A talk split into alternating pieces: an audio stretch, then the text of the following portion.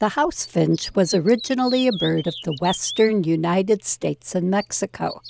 Then in 1939 or 40, a small number of house finches were released from cage bird distributors on Long Island, New York.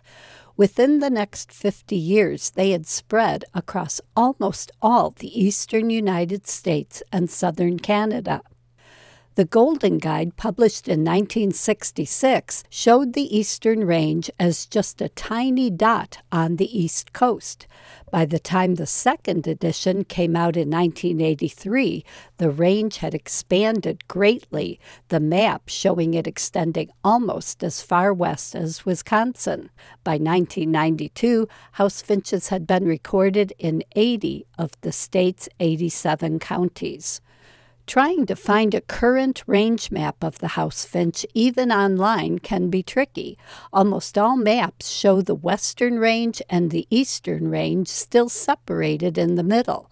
The one map you can count on being accurate and current is eBirds, powered by eBird data and updated annually eBird provides scientists, conservationists, educators, and the rest of us with high resolution data, visualizations, and tools describing where bird populations occur and how they change through time. Thanks to the birders supplying data to eBird and to the volunteer reviewers ensuring that data is accurate, conservationists can rely on it for monitoring and managing populations, protecting habitat, and informing law and policy. In the fall of 1991, Petter Svingen found a fork tailed flycatcher at Erie Pier in Duluth, jotted down all the salient notes, and rushed to get to a phone to alert Kim Eckert. Kim called me, and the two of us were both there within 20 minutes.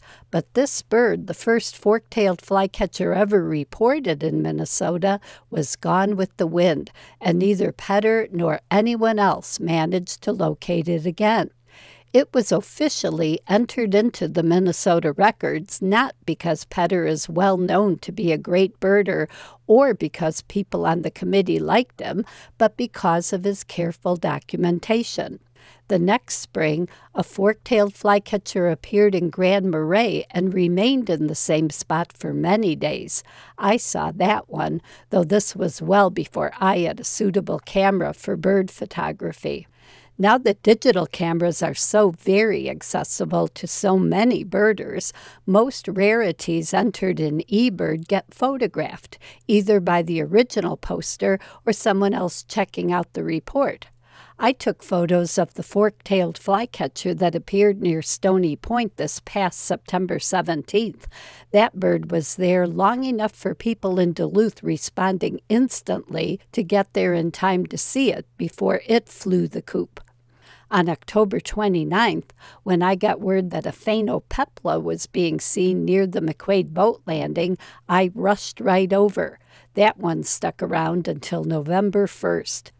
States and provinces keep records of rarities and the arrival and departure dates for regular migrating birds, but their data is not easily available to people in other states and provinces, and melding the data from every state and province is unwieldy.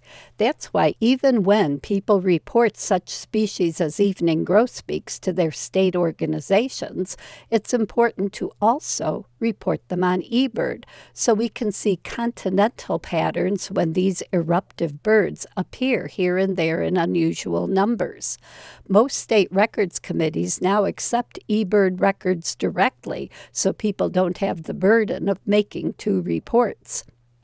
In another 50 years, will fork tailed flycatchers or phainopeplas be appearing regularly in Minnesota as house finches are now? How will evening grosbeaks be faring? Will the smattering of records of eastern screech owls in Duluth become more regular? It's impossible to know. It'll be the reports and documentation on eBird that allow us to track these birds in real time. This summer, the New York Times is collaborating with the Cornell Lab of Ornithology to promote eBird via the eBird Challenge Go Birding with the Times. Summer is when many birders take a break from birding between the two migration seasons, but data from the breeding season is extremely valuable, even from just our own backyards and neighborhoods. Please check out the link posted on my blog. I'm Laura Erickson, speaking for the birds.